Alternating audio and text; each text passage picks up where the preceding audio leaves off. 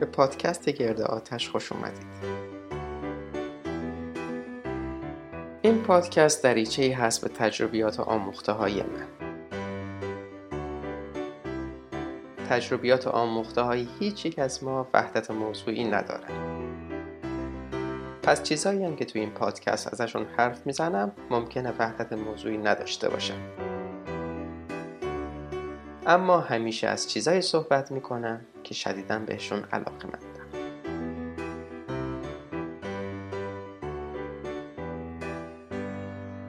درود عزیزان محمد تماسبی هستم. با یک دیگر از قسمت های گرداتش در خدمتونم. همینجور که احتمالا از روی پست های اینستاگرامی اخیرم دیدید یک کارت صدایی رو اخیرا سفارش دادم و به دستم رسیده و این قسمت رو دارم با اون کارت صدا ضبط می‌کنم. امیدوارم که کیفیت صدا به طور قابل لمسی نسبت به قسمت های قبلی بهتر شده باشه. قسمت های قبلی رو با هدفون معمولی خودم ضبط کردم و هدفم بیشتر این بود که دست دست نکنم و هرچه زودتر کار رو شروع بکنم. و خوشبختانه استقبال خوبی بود. ترغیب شدم به پیشرفت کار. در راستای همین سیاست دست دست نکردن خواستم که داشتن یا نداشتن لوگو هم برام مانعی نشه و یکم که گذشت حتی فکر می‌کنم قسمت اول رو بیرون داده بودم که اومدم با یه برنامه رایگان و با یه چند تا ویدیو یوتیوب با یه مشت دستکاری و اینها تونستم یه لوگویی رو درست بکنم در حد بخور نمیر. اما همین اخیر سفارش یه لوگویی رو دادم. یه لوگوی واقعی از یکی از تصویرگرهای بسیار خوب مرجان صادقی ملقب به مرجیلا. و این که اسمش رو میارم به خاطر تبلیغات نیست به این خاطر نیست که اسپانسر برنامه شده باشه. فقط و فقط دارم به خاطر کیفیتش نامش رو ذکر می‌کنم و بسیار بسیار معکدن ایشون رو پیشنهاد می‌کنم. خب حالا می‌پردازیم به موضوع این قسمت. در ابتدای امر تصمیم داشتم که در مورد کلسترول صحبت بکنم و رابطه کلسترول و رژیم کتوژنیک و اینکه این رژیم چه تغییراتی رو توی سطوح کلسترول میده و آیا اینکه رابطه بین کلسترول و بیماری های قلبی و عروقی هست یا نه و اینکه کلسترول چه مزایا و ضروریت هایی برای بدن داره. اما از اونجا که داریم به ماه رمزون نزدیک میشیم لازم دیدم که در مورد روزه صحبت بکنم. مخصوصا که این روزا توی فضای مجازی و غیر مجازی یه نزاعی در می‌گیره بین کسایی که موافق با روزه هستن و کسایی که مخالفش هستن. صدا سیمای جمهوری اسلامی همیشه می‌گفته که روزه خوبه همیشه با پزشکای مختلف مصاحبه می‌کنه و میگه که روزه واسه سلامتی مفید و ضروری و این هاست. و از طرفی هم رسانه های معاند میگن که روزه واسه سلامتی بده اینکه ساعتها غذا نخوریم برای سلامتی بده و کاملا نظر مخالفی دارن. پاسخ کوتاه اینه که نه این طرف حرفش علمی هست نه اون طرف حرفش علمی است. هر کدوم با یه سوگیری و تعصبی دارن به قضیه نگاه می‌کنن. در واقع روز خوبه به شرطها و شروطها و روز بده باز به شرطها و شروطها. توی قسمت های قبلی از چیزی سخن به میان آوردیم به اسم intermittent fasting یا روزه متناوب یا روزه منقطع. وقتی که شما رژیم کتوژنیک رو دنبال می‌کنید چون که عمده غذاتون از چربی هست سیری مانایی رو خواهید داشت. مثل رژیم های دیگه نیست که به خودتون گرسنگی بدید. سیری مانا و واقعی رو خواهید داشت و به همین خاطر می‌تونید ساعتهای زیادی رو بدون گرسنگی بدون هیچ گونه شکنجه سپری بکنید. به خاطر همین می‌تونید ساعتهای زیادی رو غذا نخورید. و وقتی که ساعتهای زیادی غذا خورده نشه وقتی که مثلا به 16 17 ساعت اینها می‌رسه یه فوایدی رو واسه بدن داره. اما این که توی موقع غذا خوردن هم چه غذایی مصرف میشه اهمیت داره. این نیست که ما هر غذایی رو که دوست داشتیم بخوریم و بعد با غذا نخوردن وقتی که به 16 17 ساعت رسید از مزایاش هم بهره ببریم. نه نوع غذا هم تاثیر داره. غذاهایی که متاسفانه توی ماه رمزون رسم هستن خورده میشن اصلا هیچ یک از این مزایا رو برای ما به همراه خودشون ندارن. وقتی که صحبت از ماه رمزون میشه چیزی که به ذهن میاد معمولا زوربیا بامی است و خورما و زیافت های افتاری با مقادیر بالایی برنج و ربنای چجریان و از آن مازنزاده اردبیلی. اون دو مورد آخر خیلی خوبن ولی بقیهشون هیچ فایده ای برای بدن که ندارن هیچ ضرر هم دارن و اگرم می‌خواین روزه بگیرین روزه رو سخت هم می‌کنن. توی قسمت های قبلی توضیح دادیم که وقتی قند خورده میشه وقتی که غذای سرشار از کربوهیدرات مصرف میشه مثل نون و برنج و سیب زمینی و اکثر این غذاهایی که توی رژیمای خیلی جای دنیا مرسومه نه فقط ما ایرانی ها ما به شدت سطوح انسولین رو بالا می‌بریم. انسولین وظیفش اینه که قند رو به مصرف سلول برسونه و اضافیاش رو ذخیره بکنه. ذخیرش چیه؟ به صورت چربی. یعنی ما هی چیزایی کربوهیدرات دار می‌خوریم شکممون بزرگتر میشه. ما هی چیزایی کربوهیدرات دار می‌خوریم کبدمون چرب میشه. ما هی چیزایی کربوهیدرات دار می‌خوریم. چون ذخیره چربی دیگه جایی واسه قایم شدن نداره رگای ما رو میبنده. و با توجه به اینکه ما همیشه غذای سرشار از کربوهیدرات مصرف می‌کنیم بدن هیچ وقت لازم نمی‌بینه که سراغ اون ذخیرهای چربی بره. به خاطر همین هم هست که ممکنه افراد به ماه رمزون به عنوان یه فرصت برای کاهش وزن نگاه بکنن اما بعد از ماه رمزون می‌بینی که یک کیلو هم کم نکردن. این یه دلیل دیگه ای هست که رژیمایی که بر گرسنگی دادن و شکنجه دادن افراد تأکید دارن هیچ تأثیری توی کاهش وزن و سلامتی ندارن. اینکه چقدر غذا می‌خوریم اصلا مهم نیست. این مهمه که چه نوع غذایی می‌خوریم. حالا چه نوع غذایی خوبه؟ همون غذاهایی که توی رژیم کتوژنیک مجازن. ما اگر بخوریم از مزایای غذا نخوردن هم بهره مند میشیم. یعنی ما اگر که مثلا استیک بخوریم روشم کر آب کنیم مدت ها سیری خواهیم داشت و غذا که نمی‌خوریم بدنمون رو دچار تشویش نمی کنیم و بدن می‌تونه یه کارای بهتری رو انجام بده و به یه سری وظایف دیگه خودش بپردازه. یکی از این موارد که قبلا یه اشاره کوچیکی بهش کردیم اتافجی هست. یه دانشمند ژاپنی به اسم یوشینوری اوسومی تحقیقات رو انجام میده که این تحقیقات مکانیزم های درگیر در این اتافجی رو بهتر مشخص می‌کنن و به خاطر همین تحقیقات سال 2016 نوبل پزشکی رو از آن خودش می‌کنه. گروه های طرفدار روزه معمولا به این دانشمند ژاپنی استناد می‌کنن. اما صحبتی که می‌کنن همه جوانب رو در نظر نمی‌گیره. اتافجی به معنی خوردن خود هست یا به معنی خودخاری هست. برای اینکه با اون خودخاری که معنی منفی داره به معنی شور زدن و هرس خوردن هست قاطی نشه ما واژه خودخاری سلولی رو به کار می‌بریم. وقتی که ما حدود 16 17 ساعت غذا نخوریم بدن شروع می‌کنه میره سراغ اون مواد زائدی که درون سلول وجود داره و اونها رو یه طوری بازیافت می‌کنه. مثل این کاردستی هایی که بچه ها درست می‌کنن از دور ریختنی ها درست می‌کنن بعضا سلول هم میره سراغ دور ریختنی ها و باهاش چیزایی به درد بخور درست می‌کنه. به جای اینکه از چیزای دیگه استفاده بکنه اون مواد زائدی که درونش هستن استفاده می‌کنه و به خاطر همین یه جور پاکسازی درونش رخ میده. این خودخواری سلولی تا اونجا که می‌دونم تنها راه ثابت شده افزایش طول عمره. همچنین از سرطان هم پیشگیری می‌کنه. اما جالبه که این اتافجی 16 17 ساعت پس از هر نوع غذای صورت نمی‌گیره. اگر ما غذای سرشار از کربوهیدرات بخوریم اول اینکه سیری مانایی نداریم و برامون شکنجه است که بخوایم چندین ساعت رو بدون غذا سپری بکنیم. و تازه اگر هم بدون غذا مثلا 16 17 ساعت رو سپری بکنیم فایده ای نداره وارد اتافجی نمیشیم. سلول ها خودخواری سلولی انجام نمیدن. پس از غذای کربوهیدراتی 72 ساعت لازم هست که بدن تازه وارد این فاز بشه. اون هم به شرط اینکه بتونید 72 ساعت بعد از غذای پر کربوهیدرات غذا نخورید. پس از غذای پر کربوهیدرات پس از برنج و نون و اینها دو ساعت نشده ما گرسنمون شده.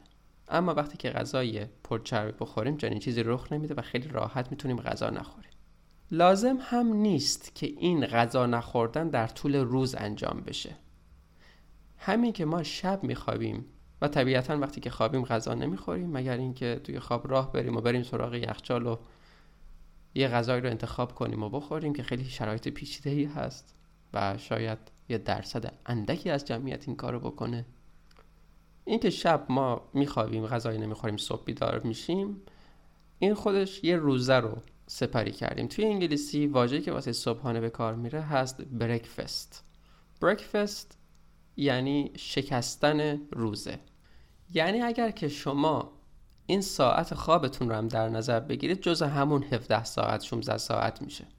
پس هرچی که با فاصله بیشتری از خوابیدن غذا بخورید و این صبحانه رو دیرترش کنید به این 17 ساعت نزدیکتر میشید. مثلا فرض کنید شما ساعت 12 میخوابید 8 صبح بیدار میشید.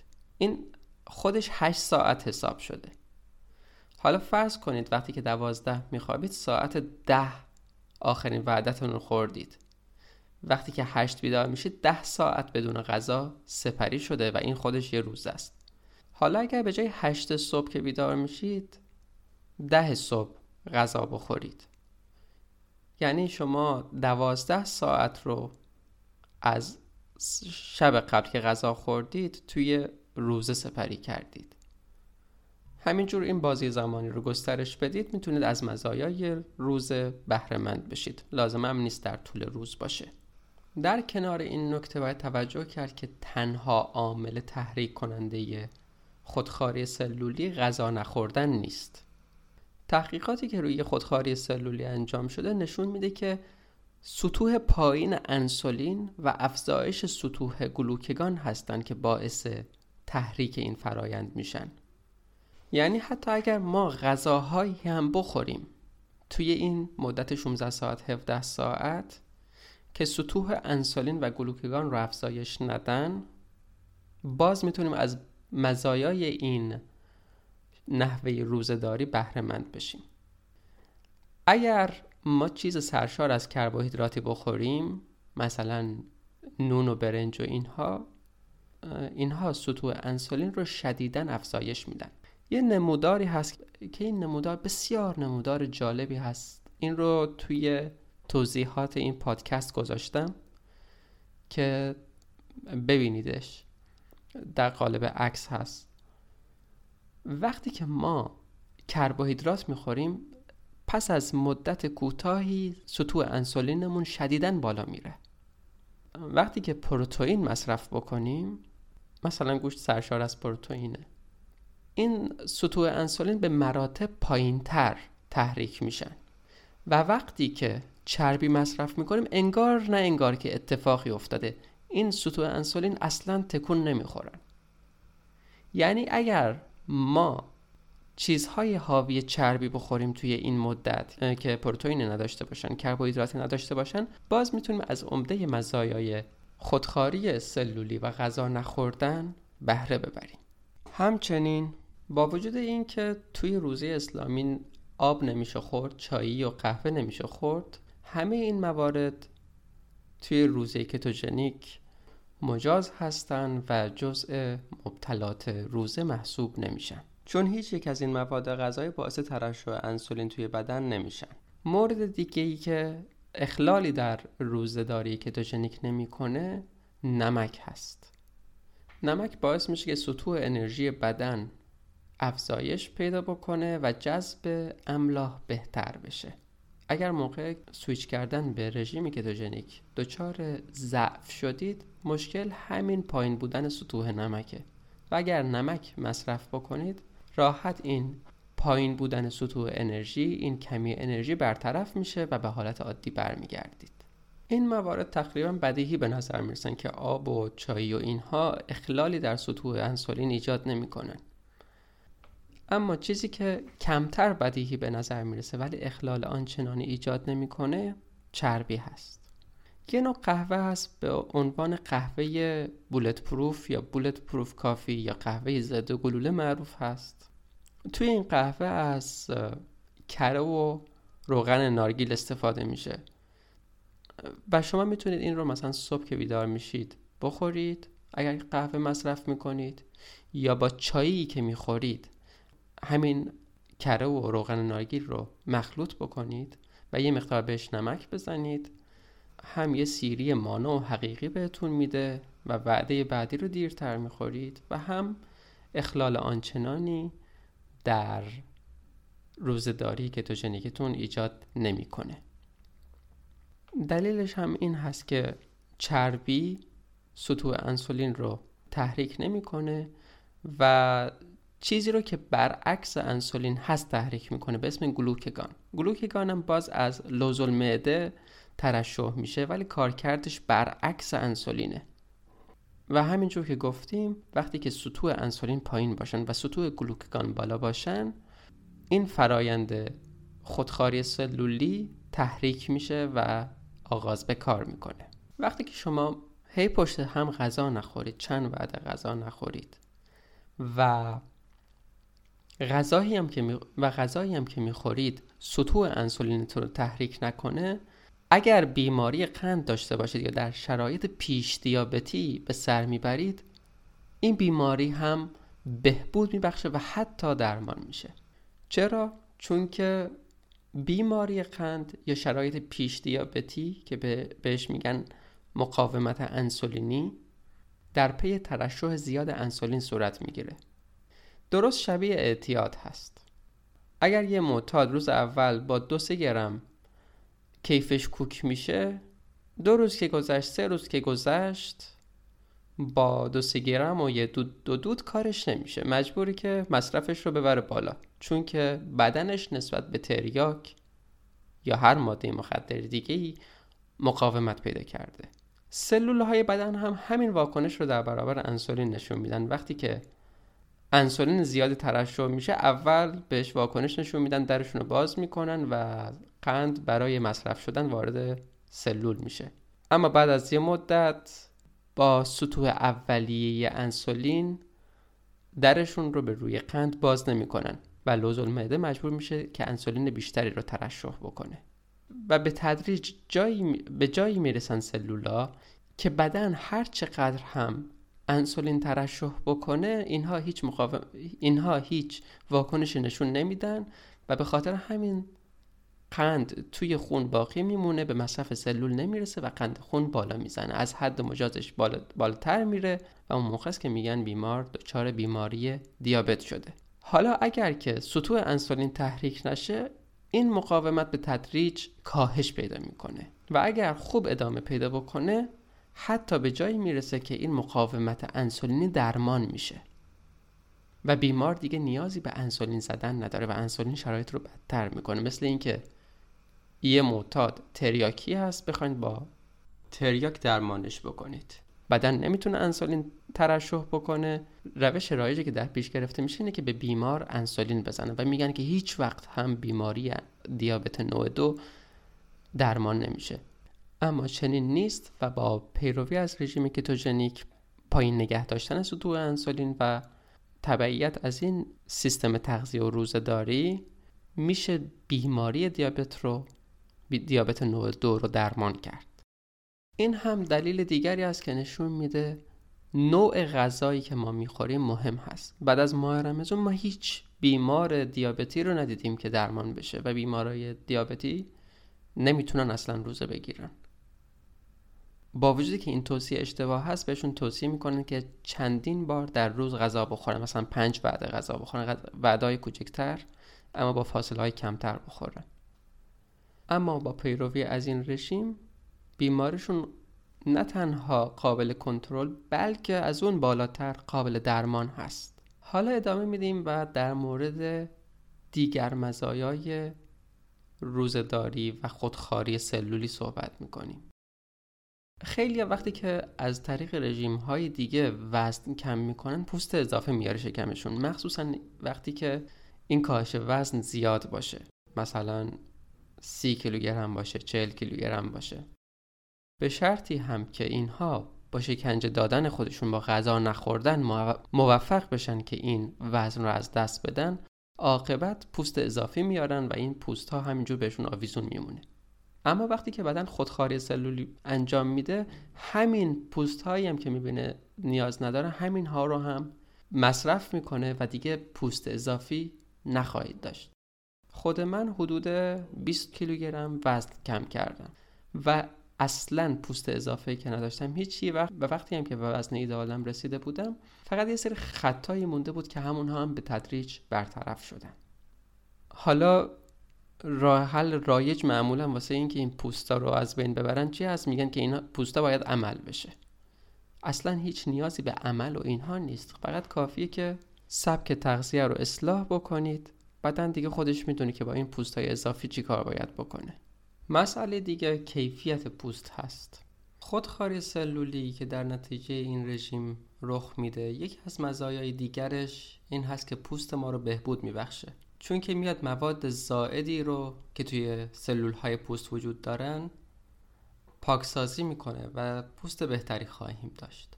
مورد دیگه این هست که ما با این رژیم تغذیه سالمی هم خواهیم داشت و همینجور که قبلا هم گفتیم توی قسمت های قبلی هر دو سال یک بار کل سلول های ما نو میشن و سلول های پوست ما دو ماه برای تجدید وقت لازم دارن. چون که ما مواد اولیه خوبی رو تحویل پوستمون میدیم ظرف دو ماه پوست بهتری هم خواهیم داشت.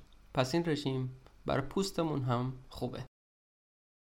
یکی دیگر از مزایای این رژیم و همچنین این سبک از روزداری این هست که بدن بالاخره به این فکر میفته که چربی هایی رو که برای روز مبادا ذخیره کرده استفاده بکنه.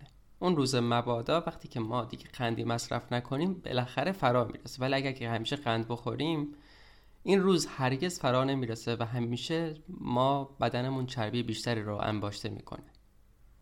پس بدن میاد سراغ این چربی های اضافی و اینها رو آب می‌کنه. کوچکترین نشینه که ما شکممون اگر شکم داشته باشیم کوچیک میشه. این تنها یه بخشی از ماجراست. چربی فقط اون چربی که شکل ما رو بد می‌کنه نیست. چربی می‌تونه واسه ما کبد چرب بیاره. عروق ما رو تنگ بکنه. پس ما وقتی که این سبک روزه داری داشته باشیم بدن سراغ چربی های ذخیره در هر جایی که باشن میره از جمله کبد و رگ ها و اونها رو مورد استفاده قرار میده. پس اینجوری ریسک سکته و کبد چرب هم پایین میاد و در واقع درمان کبد چرب هم همینجور که درمان دیابت این رژیم هست درمان کبد چرب هم همین رژیم هست. یکم ممکنه عجیب به نظر بیاد رژیمی که بیشترین چربی رو داره کبد چرب رو درمان می‌کنه. کبد چرب خودش به این دلیل ایجاد میشه که ما قند زیادی رو مصرف می‌کنیم کربوهیدرات زیادی رو مصرف می‌کنیم و این کربوهیدرات های اضافی در قالب چربی ذخیره میشن و در جاهای مختلف بدن ما قایم میشن.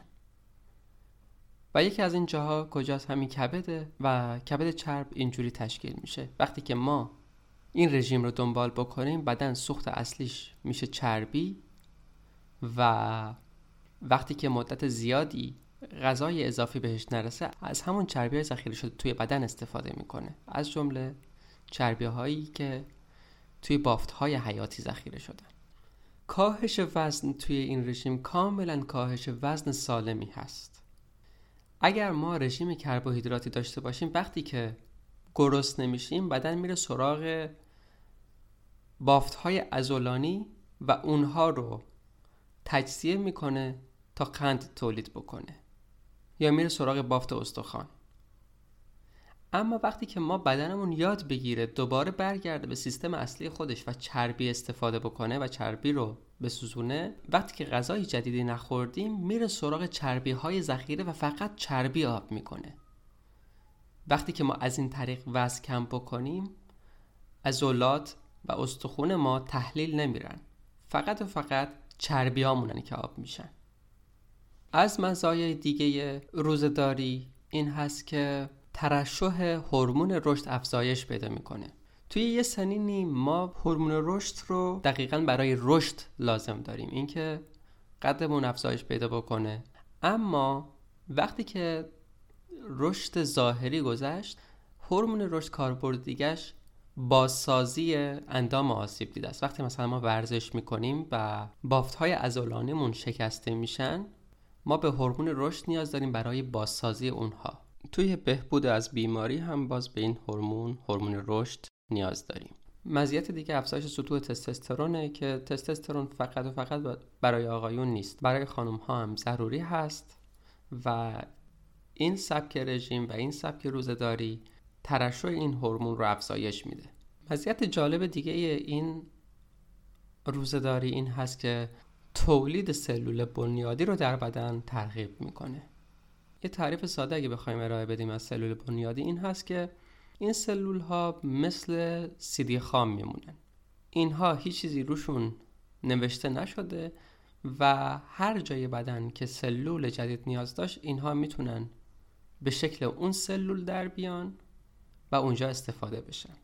به این دلیل هست که ترغیب تولید سلول های بنیادی از طریق این رژیم برای ما مهمه. یه مورد دیگه هم هست که البته در موردش بین علما اختلافه. و اون هم سرعت متابولیسم بدن هست. مثلا دکتر فینی از مؤسسه ویرتا همون مؤسسی که تخصصش درمان بیماری قند هست میگه که روزداری برای متابولیسم بدن مضر و سرعت اون موجب کندی متابولیسم بدن میشه. البته اینجوری نیست که فقط یه ایده شخصی رو بگه بر اساس تحقیقات میگه. با این وجود دکتر بری و عده دیگری از پزشکان بر اساس تحقیقات جدیدتر میگن که نه تنها باعث کند شدن متابولیسم بدن نمیشه بلکه متابولیسم بدن رو تندتر هم می‌کنه و حتی درمانی هست برای کندی متابولیسم بدن و نظر بنده هم به نظر دکتر بری و امثال اونها نزدیکتره. لینک این تحقیقات اخیر رو جداگونه نذاشتم اما توی ویدیوهای دکتر بری که نگاه کنید توی توضیحاتش لینکی هست به سه تا پژوهش که در این زمینه انجام شده و تاثیر مثبت روزه روی متابولیسم بدن رو نشون میده. خب ما روش های مختلف رو برای این نوع روزه داری گفتیم و گفتیم که چه چیزایی این روزه رو باطل نمی‌کنه. و یه سری از موارد محرزی هم که این روزه رو باطل می‌کنه و این رژیم رو در کل باطل می‌کنه گفتیم مواد سرشار از کربوهیدرات مثل مثلا برنج، سیب زمینی، قند، نوشابه، کیک.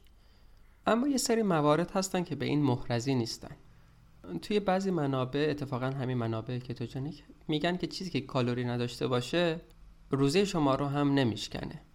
ولی اینجوری نیست. مهمتر اینه که سطوح انسولین تحریک نشن. یه سری چیزا هستن کالری هم ندارن قندی هم ندارن اما باز روزه رو باطل می‌کنن. یکی از مثالاشون شیرین کننده های بدون قند هستن. مثلا مثلا استیویا. استیویا توی فارسی گویا شیرین گیاه ترجمه شده. نوع دیگری از این قندها زایلتال هست. توی فارسی زیلتول فکر می‌کنم بهش گفته میشه. شاید که سیلتول هم گفته بشه. و اینها شیرین کننده های بدون قندن. اما اینکه قند ندارن باعث نمیشه که ما روزمون دست نخورده باقی بمونه. چون ترشح انسولین رو تحریک می‌کنن یه آزمایش انجام شده روی گروه های مختلف.